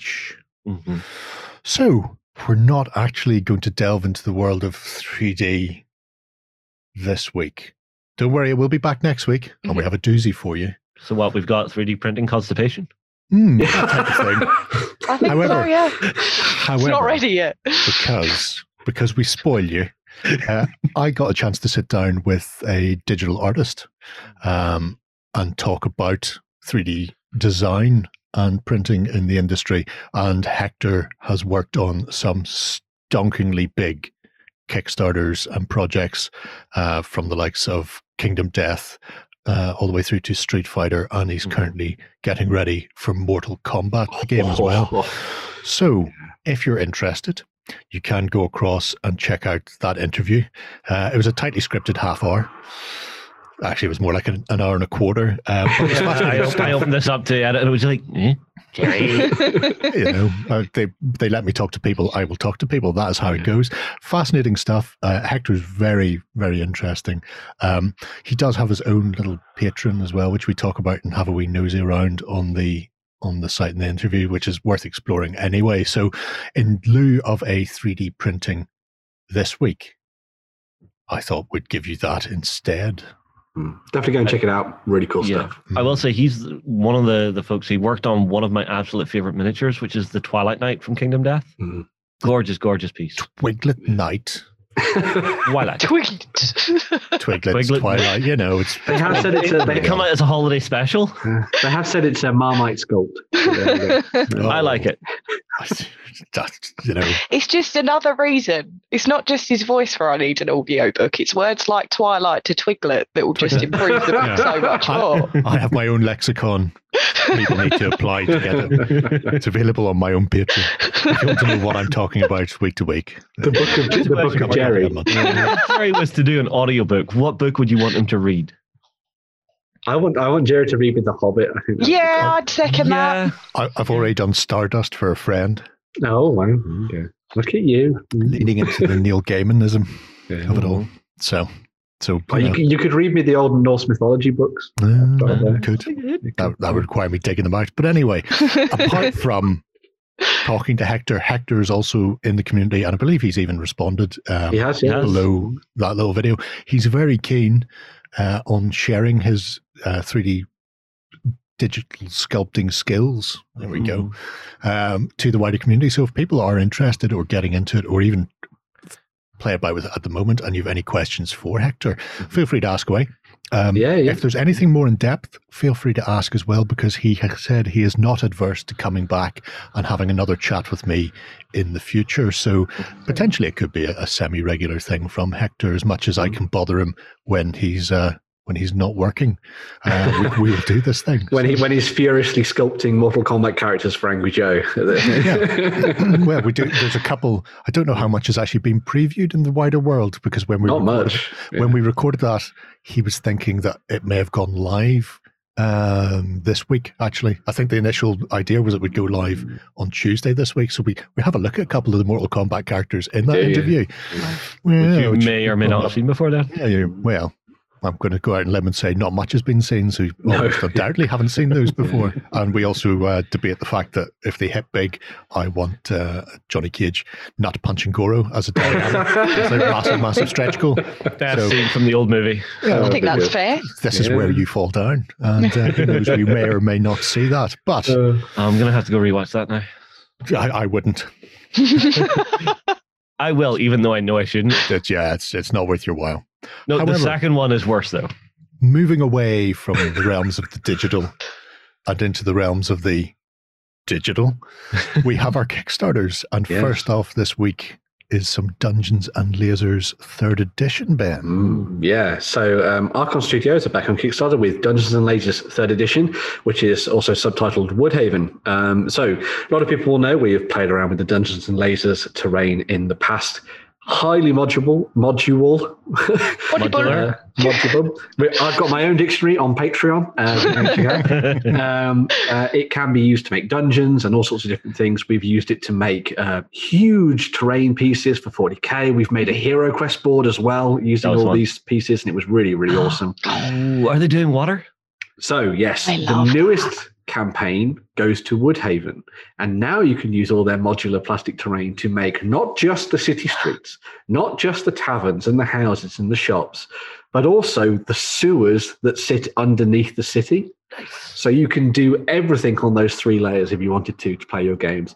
In the, in addition to it comes coming with all the tiles and the walls and all that kind of thing as well. You also get all of the accessories and stuff that you can see here, depending on which bundles you pick up, of course, uh, that'll allow you to make a very awesome looking dungeon scape for your heroes to run around in.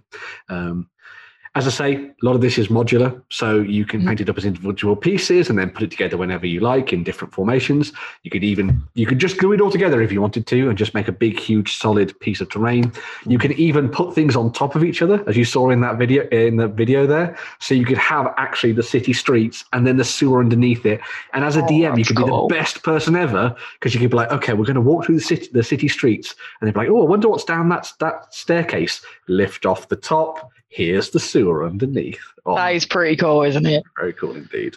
Um, It's in very- addition, sorry, yeah, go. Sorry, I was just going to say that the um, feel and flavor of it with the, especially the city guard there is a very Discworld esque. Yes, it does have that quality to it a little bit, actually. Yeah. Um, In addition to the the terrain and the tiles and all the things you see there, they're also going to be doing a set of I think it was at least sixty miniatures Hmm. uh, as part of an initial bundle, but that has probably expanded since the Kickstarter began. Mhm. Uh, so you've got all of the NPCs that Jerry was talking about there. So you're going to have your your guards, your tavern owners, your shop owners, a couple of interesting heroes and NPCs that you might bump into along the way, maybe a few villains as well. Um, in addition to all of the terrain from this one, so all the buildings and the modular roofs and everything like that, you're also going to be able to pick up all the stuff from last edition's Kickstarter. Brilliant. So if you want to pick up all the dungeon stuff, or the, the cathedrals, or the dwarven mine, and oh, there you go, perfect. Uh, then you can get all of those things added into your pledge on top of it as well. Uh, so there is pretty much anything you could ever really want for a dungeon delve at the moment. I think. I, I Um, really want to build like a Frostgrave table out of this. I I think like a labyrinthine or labyrinthine uh, sort of frostgrave table would be absolutely amazing with lots of twisting passageways, and you put like card or black paper or something on top of it so that you unveil it as you go, like a dungeon as you're skirmishing through. I think That'd be really great for the um black stuff we saw the other week on XLBS. the infrared blackest cloth in the world ever. Yeah, see? yeah. Reveal. All of these I mean, figures you- are going to be hard plastic as well, aren't they? Yes, hard plastic, and in I think pretty much every case they're going to be single piece as well. So uh, Nice. just just bosh them together, ready to go. Rat Cool. folk. So yeah. There are some amazing, amazing characters mixed in. They really are. Uh, I will also say that uh, you've got all the dungeon tiles, you've got the miniatures that are coming as part of the townsfolk set. Um, you will have also spied some fairly massive monsters, some dragons in there as well. Yep. Um, so I think there's like five or six dragons for you to choose from. A couple of them that are new, uh, a couple of them are the older ones. So you've got like a big, huge xenomorph style dragon. If you want to play around with it, here are the Yeah. dragons. The bows have bowstrings, Jerry. the That'll bows make you happy. Yeah. Uh, but yeah, so these dragons, uh, they are not um, single piece. You will have to uh, put these together. um, but yeah, very awesome looking um, uh, miniatures there, as you can see, that can be used in all your games, towering above everything else on the tabletop, causing all sorts of havoc. Mm-hmm. Um, I am particularly. Uh, I particularly like. I think it's Freya, which is one of the ones or above, Yeah, the ice uh, one. with, with the sort of crackling energy Oh, coming lightning. from off the side. Oh, Yeah, that's really cool. cool. And also, I think it's the last dragon in this set. If we scroll down a little bit, Jerry, uh, there's one which is like a, yeah, we go, Oregon, which is sort of like a more Far Eastern inspired dragon, which I think is just fantastic. Um, It's quite nice because it's rare to get a, a nice. Um, I was going to call it a celestial dragon. Mm. Don't, don't know where that's come from, but anyway, yes, an Eastern style dragon. Titan Forge do a celestial dragon. That's Yeah, probably why. that may be where, maybe where it's buried in the back of my mind from. But yeah, because that um, the sort of whiskered dog face look to it is Yes. very distinctive. But so, often, whenever you see them, they just don't hold up. Mm. Whereas that looks absolutely terrific. Yeah. Um, and as I say, if you're interested in uh, this terrain, you can go back and check out our video uh, where we, there you go. Well, we Oh, built it. We built a dungeon in a day. So we did a couple of videos where we put together the ones like that. Where we just did some really nice work with contrast paints and sprays and that kind of thing. And then we also did our Hero Quest board as well. But um, I will put links down below if Mhm. you want to go and check those out.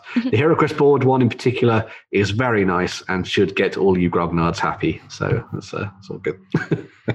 It's Yeah. an extensive Kickstarter, it has to be said. Absolutely. Yes. As you can see, this is only like three quarters of the way down the page. So. uh, And they're smashing through stretch goals like there's no tomorrow. Yeah. I don't Yeah. know if um I don't know. Oh, they are. They're doing the starter sets, so you can just get the miniatures if you don't Ah. the you can do, yeah. the or you can just actual grab all buildings. the dragons. yeah seven dagrons of your choice, excluding Schmargron. I was just thinking in how I would even say that. That word. I wouldn't. I find it best not to. I have to say that the the, uh, the figures look terrific. I don't know if they will be one piece. Uh, yeah, I, as we were looking through this, I was wondering actually, I think maybe some of them do Hmm. have like a multi part quality to them, Yeah. uh, in, in which case, yes. Well, you I- can correct me if I'm wrong in the comments down below. So, I built a set of the hard plastic miniatures they made for Wolfenstein. Oh, right. uh, the yes. heroes come on a hard plastic sprue, and they all come with the textured bases. And they're well, I say snap fit. They're almost snap fit. Some of them required a bit of glue, uh, in certain places. But That might be the case Um, then, yeah. but so it may be that they're multi-part, but not multi-posable. Yeah. Uh, but they Although do you- they do go together absolutely beautifully. Yeah, although you have passed one of my favorite sets to do, which is the Animal Companions. Oh, I know. I did eye those up. I saw a little uh, fox with a knife earlier on when we were looking at it. Fox with a Oh, knife. fox with a knife. We tell you what, had those in for unboxing, and they're just so fabulous. These urban foxes are getting feral, aren't they? They'll shank by a yeah. Gary the Peace Breaker.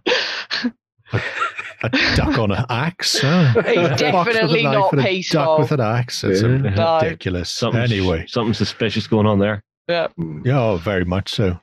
So there, there we are. We currently have not unlocked the sewer story or love is in the air dot with an air elemental. Mm. Uh, and Pepe the giant is still to come as well. I imagine uh, with the way things are going, Mhm. they're already 10 times. I'll give everybody motion sickness here as I go right to the top. Ah! Yeah, they're already te- over 10 times their uh, expected Yeah. sort of pledge level and still accelerating. So with 12 Yeah. days left to go, Mhm. uh, you know, the sky's the limit. I, I think we'll so. probably hit Pepe the giant. Mhm. Be surprised if we didn't. Yeah. Yeah, and who knows? Might get the Ghost Dragon. Mm. Yes. Ghost Oh, Dragon. That does look very cool. He could also be a gross and ghost dragon. Yeah, so- yeah. or they I've could just do a gross dragon, do like a nurgling one. Yeah, that would be cool. Yeah. There are a few not dissimilar to that. So who's up next then? Uh, so next up, we've got something a little bit different. Um, so Dave Taylor, um, who you'll know has worked with uh, people like Mel the Terrain Tutor to bring to, uh, a bunch of books to the, the tabletop and for a lot of people. Um, John's even uh, done some work in the past on him on army building and that kind of thing as well. Um, but Dave Taylor's now working with a selection of, uh, well, a cabal of artists and also individual artists. I said cabal as if they're uh, like a cult, but uh, working together with a bunch of artists to create three volumes called The Art of. So these are working with, well, the first one of these is from Miniature Monthly, and it works with people like Aaron Lovejoy, Elizabeth Beckley, and Matt DiPietro. Um, and you've also got two other books with Christoph Kiel and Anna, and I'm sorry about this, Polanskak, I think, is the uh, the pronunciation of her last name. Um, but the idea of these is they're going to be inspirational books that look at the artwork of each of these painters or groups of painters and work as um, kind of lookbooks that you can then use for your own armies. Nice. They're not going to be designed as step by step instruction manuals that you might have seen in the past. These are designed to sit alongside maybe the Patreon campaigns that each of these uh, different artists do and the videos that they produce to give you almost like a reference guide as you're going and diving into these different um, army building projects, character painting projects, busts, and all that kind of thing that you're doing. Mhm. Um, I think this is a really cool idea. Um, there's some really fantastic stuff in there already, I think, uh, from what we've seen uh, from a lot of these people like Miniature Monthly and stuff. So it'll be very cool to see how this comes together. And I could see these being really nice books to not just use as reference, but to have as kind of like your coffee table books. Um, because I, I tend to do that with bigger art books, but I'd Mhm. also like some of these on there as well as I can flick through and be like, today I want to paint black and learn how to paint black Templars.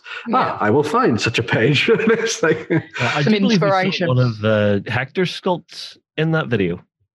uh, you might you might well have done. The Uh, pinky purple pinup lady. Yeah.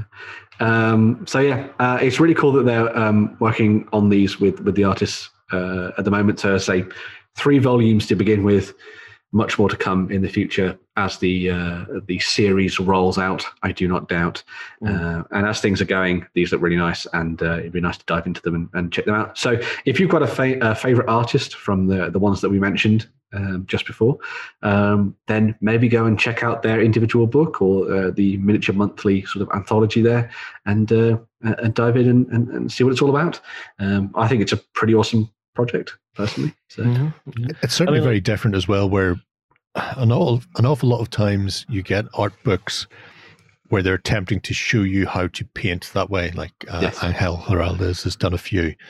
Hmm. And I tend to use those less for actual techniques and how to paint and more for this style of coffee table book of inspiration where you flick through and go, that's an interesting paint scheme or color scheme. yeah, That would be interesting on X miniature that I own or yeah. a force built to look like this demon would be very nice for the imbeciles and not That's the the, standard the Hector. red.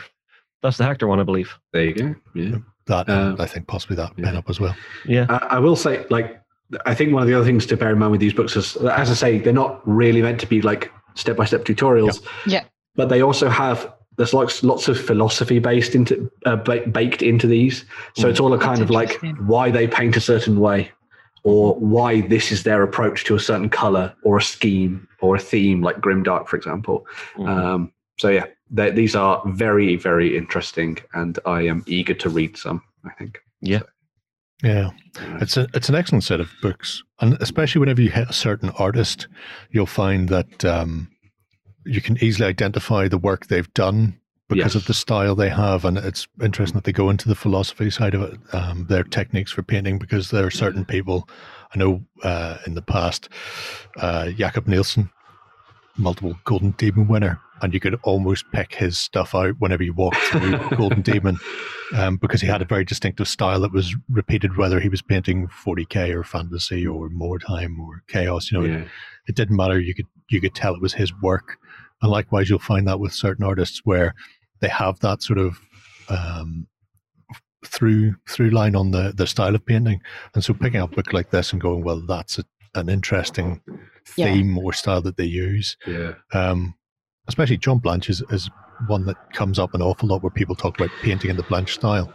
Yeah, you see that a lot in um, uh, the indie mag, uh, 28, 28 mag. Is that what it is? Yeah, Yeah, Yeah, yeah. Inquisitor 28 or Ink Yeah. 28. where they they talk about the the Blanchard style and that kind of thing. Uh, but yeah, very nice, inspirational um, books to go and check out. Mm, excellent. Adorn a coffee table anywhere, well funded, and two weeks left to go.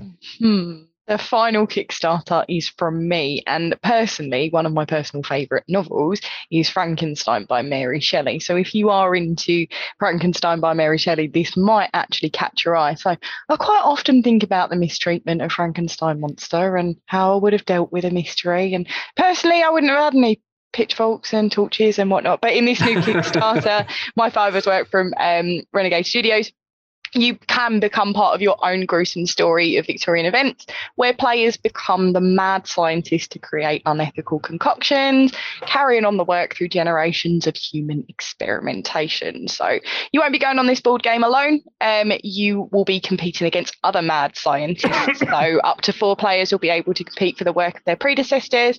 And the end goal is pretty simple. So although the journey is a whirlwind of life and death and a whole different level, you're going to want to reap in the fame and glory of become the world's greatest scientists, all morals and ethics aside. Um, the game itself is a whole storytelling experience alone. So with the game, you get story, but with a combination of a companion app as well. I know that like Jerry, you're just seething right now over the top of it. but Yeah, it's got Companion app. up. You're able to work meticulously in growing your origins, and each decision you make counts. And you can count on your handy dandy app to update the events as you do trigger them as well. So, as each decision does have a knock on effect, the world of Victorian human experimentation is literally at your oyster. So, the replayability factor for this is incredibly high. Um, you and your competitors take on adventures every which way with a plethora of opportunities as well. So, you make your way through several generations of scientists, so your father to your son to the grandson, by taking each part of a monster relay into your own hands by completing goals and objectives to progress you through the game. So, foraging for ingredients, uh, for concoctions and mutations, and then further into the game you get, the more advanced your creations get. So, although the mad scientist may be pretty intelligent, it is normal for them to die within a lifetime. They are not invincible. So, all of your knowledge will get passed down to the next family member to carry on the hard work to solidify your Gothic legacy. So, you will have to pay attention to the actual attention you're getting from the villagers as well, which I find really interesting. So the pitchforks are being sharpened and the torches are getting ready. So you're going to need to consider the ramifications of your actions to avoid any argument of insanity from the townsfolk as well. So I love the map. One body and everybody gets Done. very art. Done. You know that that one night you went grave digging and somebody saw you. No, no. Exactly. Oh, I know, and then everybody's lighting their pitchforks. Lighting their pitchfork, that's a new one. That's a hybrid weapon. It's a one. flaming weapon now.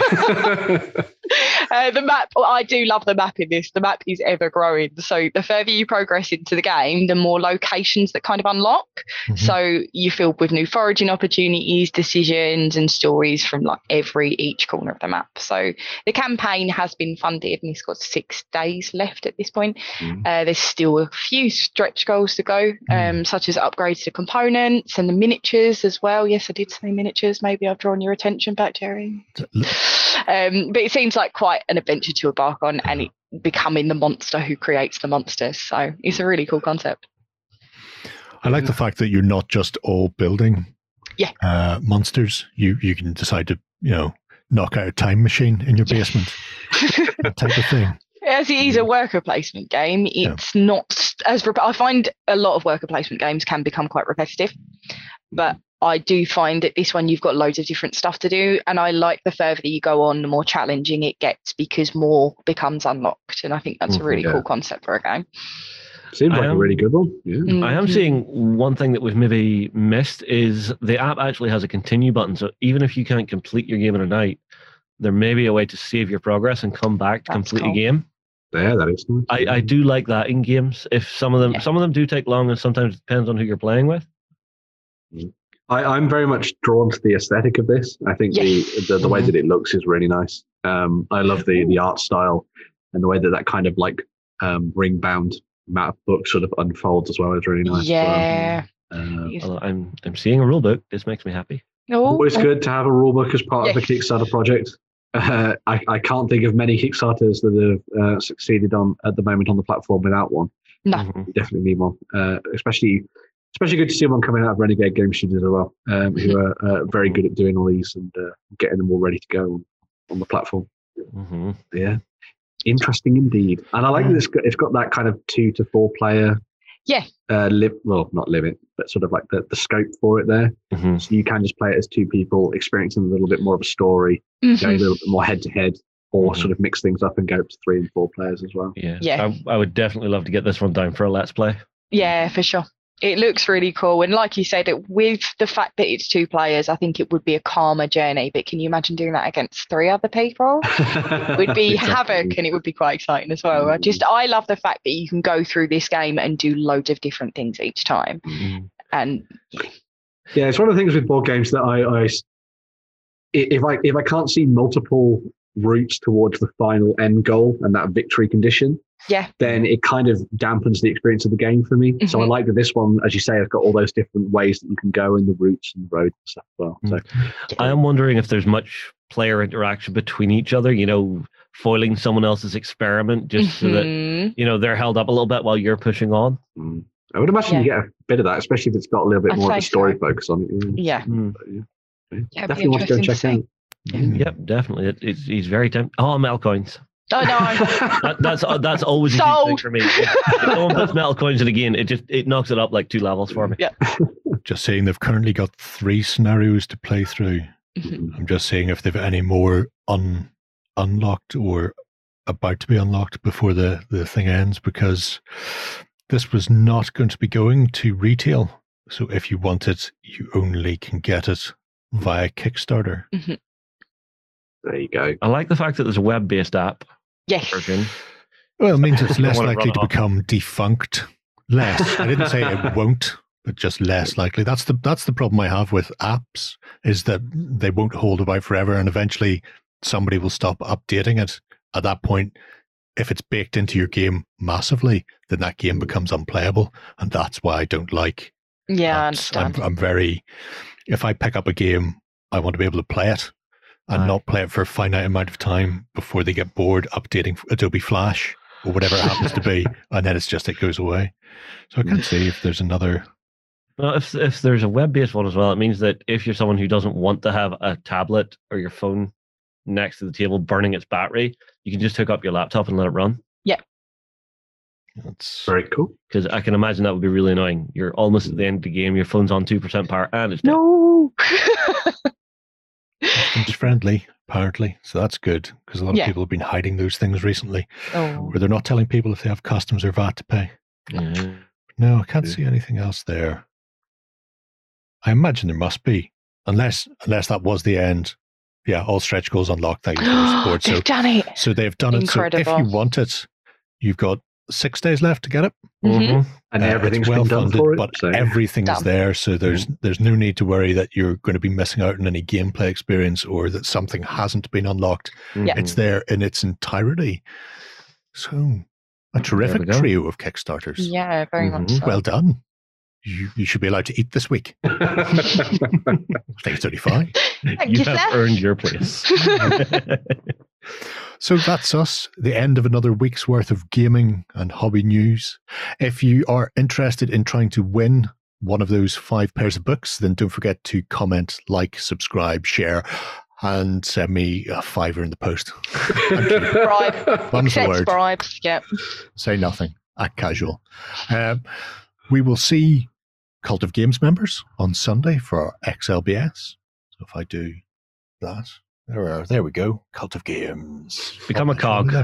Mhm. Um, you can come and join us for that. We'll be sitting down and talking about our hobby and yours as well. If you're not a member of the cult, you can get a 30 day trial for free, gratis, cost you nothing. So why not come on over and have a wee tour and see what's going on there? Join us. Until Sunday, enjoy your weekend of gaming.